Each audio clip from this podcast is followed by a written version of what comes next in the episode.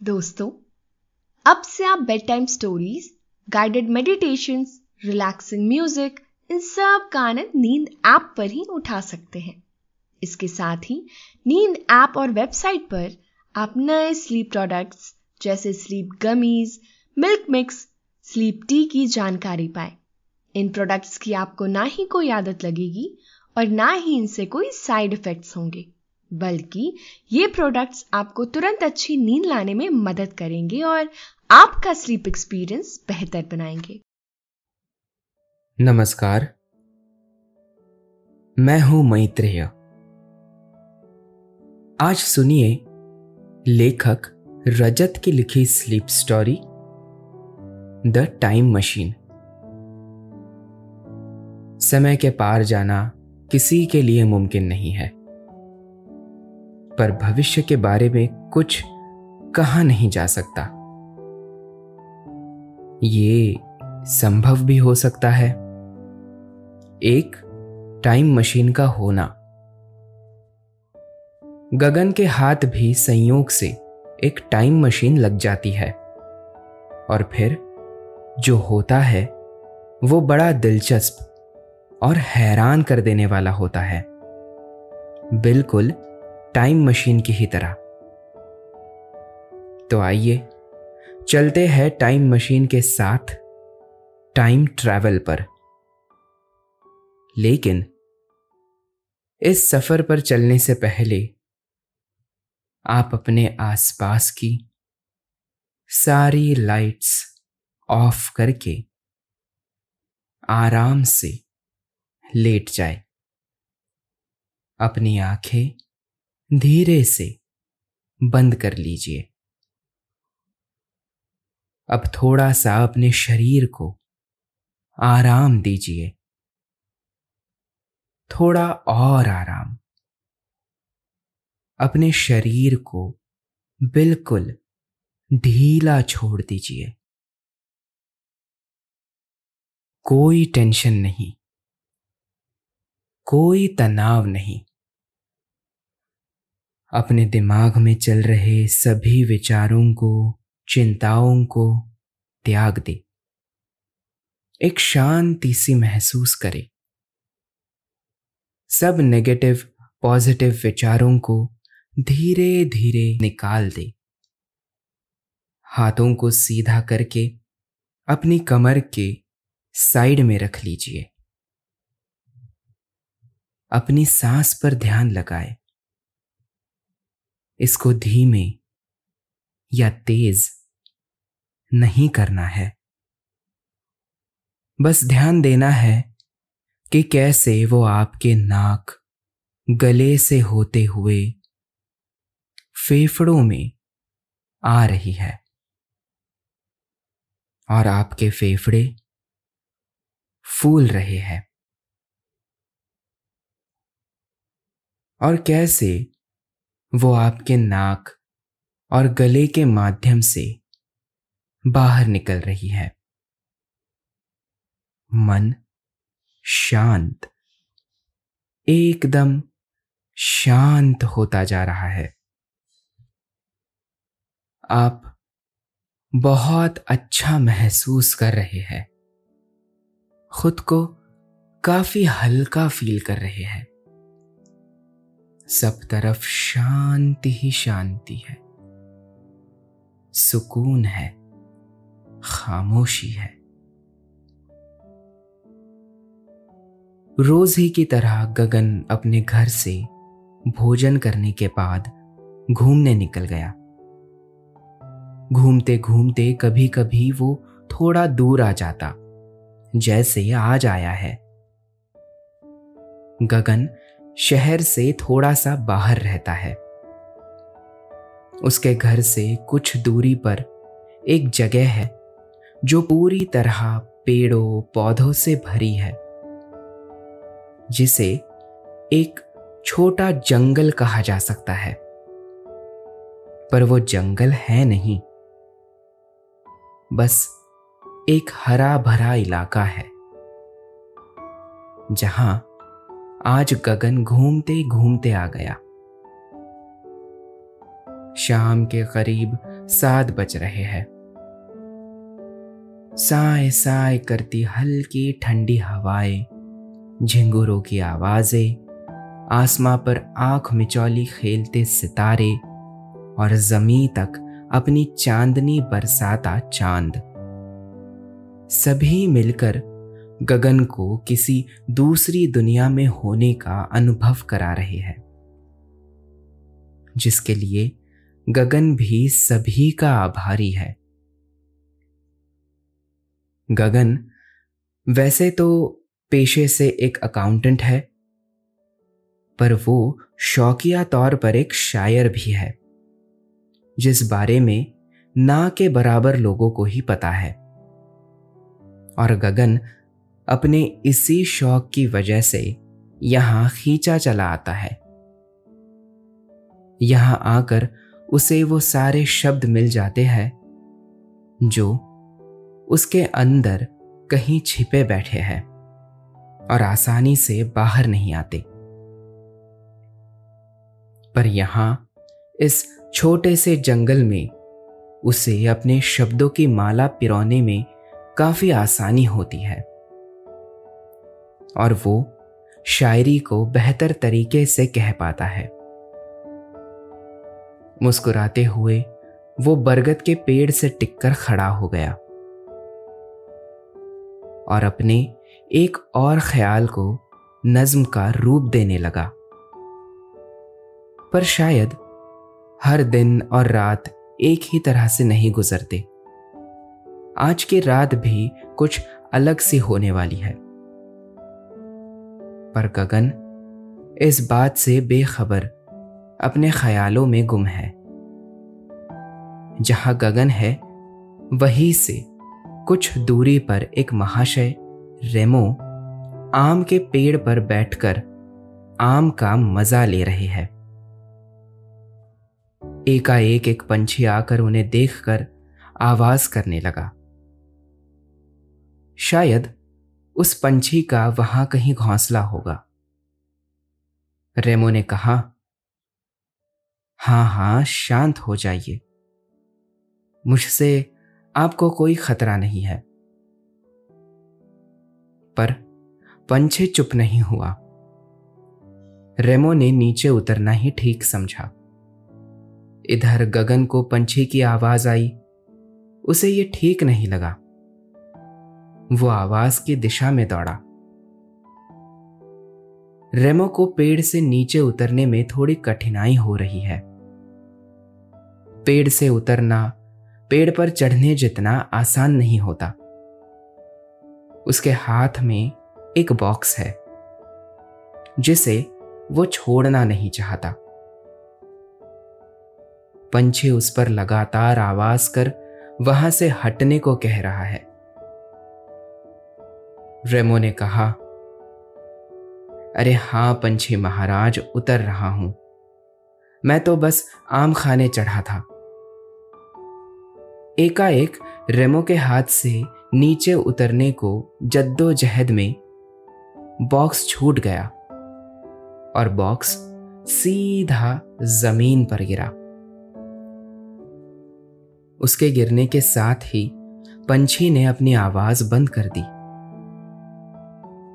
रेमो वही ठहर गया।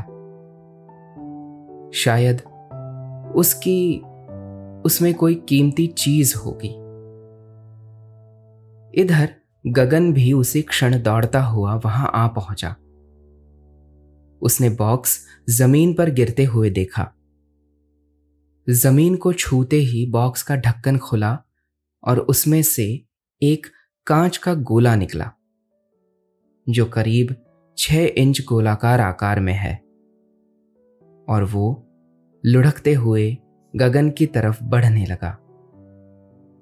कांच का गोला गगन के कदमों के पास आकर रुका। रेमो ने यह देखा और जोरों से कहा, उसे छूना मत। वो ठीक नहीं है। पर देर हो चुकी थी। रेमो की आवाज़ गगन तक पहुँच पाती, उससे पहले ही गगन ने झुककर कांच के गोले को स्पर्श कर लिया। रेमो की आवाज़ सुन गगन जल्दी से सीधा खड़ा हो गया।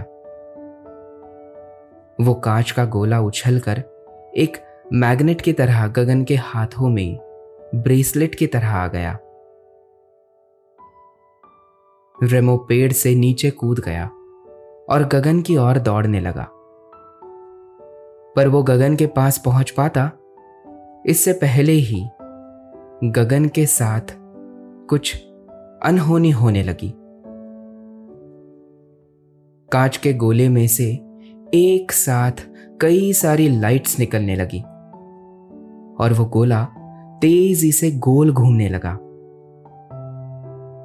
पलक झपकते ही सभी लाइट्स ने गगन को चारों तरफ़ से घेर लिया। उसके चारों ओर अलग अलग रंग बिरंगी रोशनाइयाँ चक्कर लगाने लगी। ये सब होने में कुछ ही क्षण लगे और गगन कुछ सोच नहीं पाया कि क्या किया जाए। एकाएक सभी लाइट्स चक्कर लगाते हुए रुक गई। और सभी रंग बिरंगी लाइट्स तेज सफ़ेद उजाले में बदल गई। गगन ने अपनी आँखें मूंद ली। ये सब इतनी तेज़ी में हुआ कि रेमो दौड़ते हुए गगन तक पहुँच भी नहीं पाया। और गगन उसकी आँखों से ओझल हो गया। रेमो अब वहाँ अकेला खड़ा है। अब वो पंछी भी दिखाई नहीं दे रहा। गगन ने अपनी आँखें खोली। वो तेज, सफ़ेद रोशनी आहिस्ता आहिस्ता घूमती हुई रंग बिरंगी लाइट्स में बदल गई। वो गोला तेज़ी से घूमता हुआ एक ही क्षण में रुक गया और फिर से गगन के हाथ में ब्रेसलेट में बदल गया। गगन ने देखा, ज़मीन से कुछ फीट ऊपर हवा में ठहरा हुआ है और वो ज़मीन पर आ बैठा। अब वो जंगल की ज़मीन पर नहीं, समुद्र सामने रेत के ऊपर बैठा है। दूर दूर तक पानी ही पानी और हल्की ठंडी रेत। गगन की आँखें आश्चर्य और हैरानी के साथ ये मंजर देखती रही। उसे समझ नहीं आ रहा उसके साथ क्या हुआ है। वो कैसे इस जगह आ पहुँचा और उसके हाथ में ये किस तरह का कांच का गोला है। गगन ने उस गोले को हाथ से दो तीन बार थपथपाया और कहा यह सब क्या है? कौन हो तुम? गगन के ऐसा करने पर वो गोला थोड़ा वाइब्रेट हुआ और उसमें से एक डिस्प्ले ओपन हुआ, जिसमें एक रोबो की तरह नज़र आने वाली एक लड़की दिखाई दी। रोबो ने कहा, नमस्कार, मेरा नाम सॉइल है। टाइम मशीन में आपका स्वागत है। गगन ये सुनकर चौंक गया। उसने कहा, क्या यह कोई मज़ाक है? रोबो ने कहा, नहीं, ये मज़ाक नहीं है। मैं एक टाइम मशीन हूँ। पर आप चाहते हैं तो मैं आपको कोई चुटकुला भी सुना सकती हूँ गगन थोड़ा मुस्कुराया। उसके लिए इस बात पर विश्वास करना थोड़ा मुश्किल है। वो ये स्पष्ट करना चाहता है कि ये कोई छलावा तो नहीं है।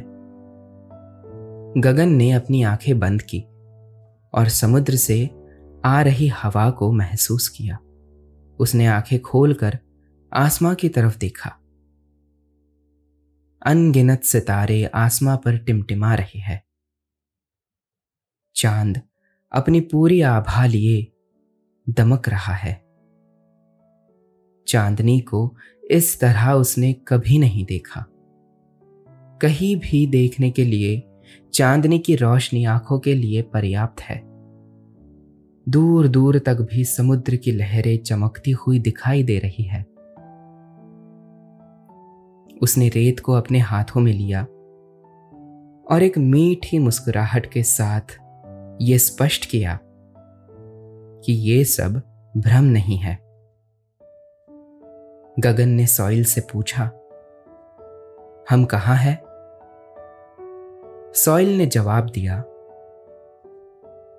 हम अटलांटिक महासागर के एक खूबसूरत आइलैंड पर है। और ये सन 1456 का समय है। ये सुन गगन ने विस्मित अवस्था में कहा, क्या? ये तो कमाल हो गया। जब ही आसमां कुछ ज़्यादा ही साफ़ और करीब नज़र आता है, तारे, हवा, चाँद, चांदनी, सब कुछ ही बदला बदला सा लग रहा है। क्या हम और कहीं भी जा सकते हैं? सॉइल ने कहा, बिल्कुल जा सकते हैं। गगन ने कहा, ठीक है, पर अभी नहीं। जरा अभी ठहरते हैं, मैं जरा इन नज़ारों को अपने अंदर संभालू। कुछ घटित परिस्थितियों को स्वीकारना थोड़ा मुश्किल हो सकता है। फिर चाहे उससे आपको कितना ही आनंद क्यों ना मिले। ऐसा ही कुछ गगन के साथ भी हुआ। पर आखिरकार गगन ने यह स्वीकार कर ही लिया। गगन सामने समुद्र के पानी को बहते हुए देखने लगा। उसने रेत को अपने हाथों में लिया। यह एहसास उसके लिए एक अप्रतिम क्षण है। उसने मुड़कर पीछे की तरफ़ देखा। थोड़ी दूरी बाद रेत हरियाली और पेड़ पौधों में बदल गई, जो उम्मीद से कहीं ज़्यादा हरा भरा और सुंदर है। उसके चेहरे से मुस्कान हटने का नाम ही नहीं ले रही है। और ऐसा हो भी क्यों ना हो? ये बात ही कुछ ऐसी है। उसके मन में ख्याल आया। कुछ देर रेत पर लेटकर आसमां को निहारा जाए। इस ख्याल के साथ ही उसने अपने आप को रेत में बिछा दिया। और जरी वाले आसमां में अपनी आँखों के मोतियों को पिरोने लगा। पीछे आइलैंड के अंदर से रह रहकर जीव जंतुओं की कर्णप्रिय आवाज़ें आ रही है। गगन घोर आनंद में डूबा हुआ है। इसके बावजूद उसके कानों तक इन सब आवाजों से हटकर कोई दूसरी आवाज़ आई। पाजेब की आवाज़। इस आवाज़ के आने से बाकी सभी आवाज़ें कुछ कम हो गई। उसने रेत पर से अपना सर आहिस्ता से उठाया और आवाज़ का पीछा करते हुए समुद्र के किनारे की ओर देखा। वहाँ किनारे पर एक लड़की अपने आप को पानी से बचाती हुई खेल रही है। इस खेल में कभी पानी की जीत होती तो कभी उसकी। और देखने पर ये खेल का तराफा बिल्कुल नहीं लग रहा।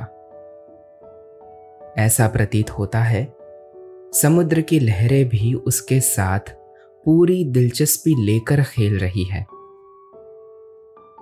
उसने अपनी एड़ियों को ऊपर की तरफ़ उठाया है और उसकी पाजेब की खनखन लहरों की आवाजों के साथ जुगलबंदी कर रही है। तभी एकाएक टाइम मशीन में से आवाज़ें आने लगी। मशीन में खराबी, मशीन में खराबी के संकेत। लड़की ने गगन की तरफ़ देखा। उसके देखने के अंदाज से लगता है, उसने आते समय गगन को वहाँ नहीं देखा होगा। गगन ने फ़ौरन कहा माफ़ करना। और वो अपने हाथ में लगी मशीन को थपकारने लगा। बंद हो जा आवाज़। माफ़ करना, ये बंद नहीं हो रही, उसने कहा। इस बात को अनसुना कर लड़की आइलैंड के अंदर की ओर भागने लगी। शायद वो वही रहती हो। इधर आवाज़ बंद होने बजाय उसमें पहले की तरह रोशनी की किरणें निकलने लगी। और एक ही क्षण में सभी रंग बिरंगी रोशनी गगन के चारों ओर घूमने लगी। फिर से वही सब हुआ। वो सभी रोशनी सफ़ेद उजाले में बदल गई, जिससे गगन की आँखें चौंधिया गई। उसने अपनी आँखें खोली और फिर से अपने आप को कहीं और पाया। वो एक चट्टान पर खड़ा है और कुछ दूरी पर कोई शहर दिखाई दे रहा है। पर उसने ऐसी जगह पहले कभी नहीं देखी। उसने अपने बाएँ तरफ़ देखा। एक आदमी उसकी तरफ़ आश्चर्य से देख रहा है। गगन समझा। इसने देख लिया होगा, मैं यहाँ किस तरह आया। उस आदमी ने कहा, आप कौन हैं? आप कोई फरिश्ते हो क्या? गगन ने कहा, नहीं नहीं, ये आप क्या कह रहे हैं? जैसा आप समझ रहे हैं, वैसा कुछ नहीं है। आदमी ने कहा, मैंने देखा, आप ये किस तरह से आए? कृपा कर मुझ पर अपने कुछ ज्ञान की बारिश करे गगन कोई जवाब दे पाता उससे पहले ही मशीन में से फिर से आवाज़ आने लगी। पर इस बार आवाज़ पहले की तुलना में धीरे है। मशीन में खराबी। मशीन में खराबी के संकेत। आदमी ने कहा यह क्या है? गगन ने कहा, ये कुछ नहीं है, ये तो बस गगन की बात पूरी खत्म होने के पहले ही आदमी दौड़कर चट्टान से नीचे उतरने लगा। कुछ दूरी पर कुछ लोग आते दिखाई दे रहे हैं। उस आदमी ने सभी को दौड़ते हुए आवाज़ लगाई और कहा, देखो, कौन आया है? जल्दी आओ. गगन ने अपने हाथ में मशीन को हिलाते हुए कहा यह क्या हो रहा है, सॉइल? आवाज़ बंद हुई और एक डिस्प्ले सामने आया। सॉइल ने कहा, मोहनजोदड़ो में आपका स्वागत है। गगन ने कहा, मोहनजोदड़ो? सच में? इतना पीछे? क्या इससे ज़्यादा पुराना शहर नहीं मिला? सॉइल ने कहा, अगर आप चाहे तो मैं इस खोज में आपकी मदद कर सकती हूँ।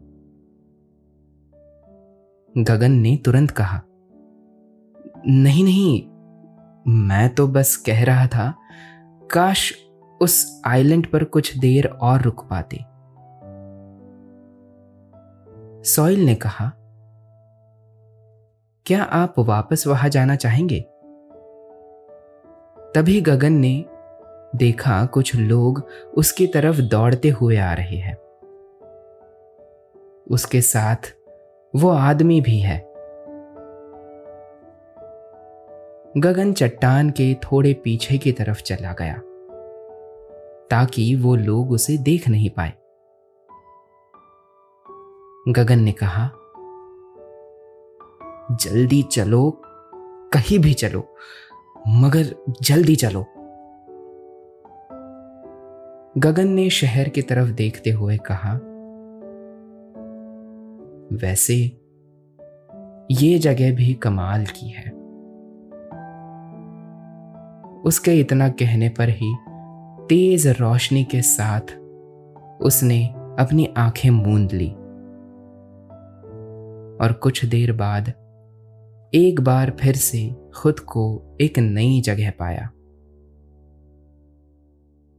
उसने मशीन से कहा यह कौन सी जगह है? सॉइल ने सामने आकर कहा, ये 1825 है। इस समय हम सतपुड़ा के जंगल में हैं। गगन ने चारों ओर घूमकर देखा। वाह! क्या बात है? क्या जंगल है? गगन ठीक से कुछ देख भी नहीं पाया और मशीन फिर से आवाज़ करने लगी। मशीन में खराबी, मशीन में खराबी के संकेत। गगन ने कहा यह क्या हो रहा है, सॉइल? डिस्प्ले शुरू बंद शुरू बंद होने लगा। सॉइल ने टूटी फूटी आवाज़ में कहा मशीन में कुछ खराबी आ, आ, आ गई है ज, जिस वजह से बिना निर्देशों के भी मैं आ, आपको ट्रैवल कर करवा रही हूँ। हमें इसे सुधारना हो होगा। गगन ने कहा पर कैसे? सॉइल ने टूटी फूटी आवाज़ में बताया डि, डि, डि, डि, डिस्प्ले के नीचे मेनू पर टच करिए और सेव डायरेक्शन पर जा, जाकर मिथ्या हाउस पर क्लिक करिए। गगन ने जल्दी से सॉइल के कहे अनुसार किया। और वो फिर से टाइम ट्रैवल पर निकल गया। और मिथ्या के घर आ गया। गगन के आने की आवाज़ से सामने कुर्सी पर बैठी एक लड़की ने मुड़कर देखा। गगन बेसमेंट के एक रूम में खड़ा है। सामने दीवारों पर कई सारे कंप्यूटर्स लगे हैं, जिसे उनके सामने बैठी एक लेडी हैंडल कर रही थी। और कमरे में आसपास कई तरह की मशीन और पुर्जे रखे हैं। लड़की ने कहा, तुम कौन हो? ये मशीन तुम्हारे पास कैसे आई? रेमो कहा है? गगन ने उसे सारी बातें विस्तार से समझाई। लड़की ने मशीन को ठीक करते हुए बताया कि वो मिथ्या है, रेमो की बहन। मिथ्या ने कहा, ठीक है, ये लो, हो गई ठीक। सिर्फ़ कुछ सॉफ्टवेयर की वजह से ये सब हो रहा था। मिथ्या ने बताया, ये मशीन रेमो और उसने मिलकर बनाई है।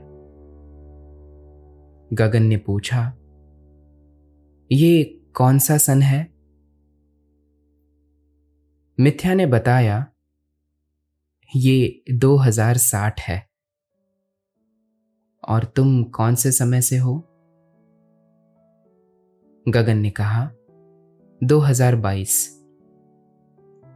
एक बात और, आपने इस मशीन का नाम सॉइल क्यों रखा? इसका मतलब तो मिट्टी होता है। मिथ्या ने कहा, इस टाइम मशीन को बनाने और इसका नाम सॉइल रखने के पीछे एक कहानी है। और अगर वो तुम्हें मैं अभी बताऊँगी तो बहुत समय लग जाएगा। इस बारे में तुम्हें बाद में बताती हूँ। पहले हम भाई को लेने चलते हैं। मिथ्या ने दो और मशीन ली और दोनों कुछ क्षण में फिर से 2022 में आ गए, जहाँ रेमो पेड़ के नीचे सो रहा है। दोनों के आने की आवाज़ से वो उठ गया। रेमो ने बताया, कैसे ये मशीन गगन के पास पहुँची। गगन ने भी पूरी कहानी बताई। तीनों बैठकर आम खाने लगे। मिथ्या ने बताया, उसने टाइम मशीन को और भी अपडेट कर दिया। अब हम जहाँ चाहें, वहाँ जा सकते हैं।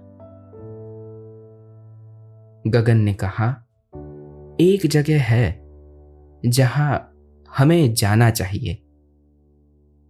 दोनों ने पूछा, कहा? गगन ने कहा यह सरप्राइज़ होगा। अपनी आँखें बंद करो। दोनों ने अपनी आँखें बंद की। गगन ने तीनों की मशीनों को मैन्युअली सेट किया और तीनों एक साथ टाइम ट्रैवल पर निकल गए। कुछ ही क्षण के बाद तीनों गगन की चुनी हुई जगह पर पहुँच गए। तीनों ने अपनी आँखें खोली और जो देखा वो अद्भुत था। सामने डायनासोर्स घूम रहे हैं। नींद आपके चारों ओर घूम रही है। आपको सुलाने के लिए। वो आहिस्ता आहिस्ता आपकी आँखों में उतर रही है। और आपको नींद आ रही है। शुभ रात्रि।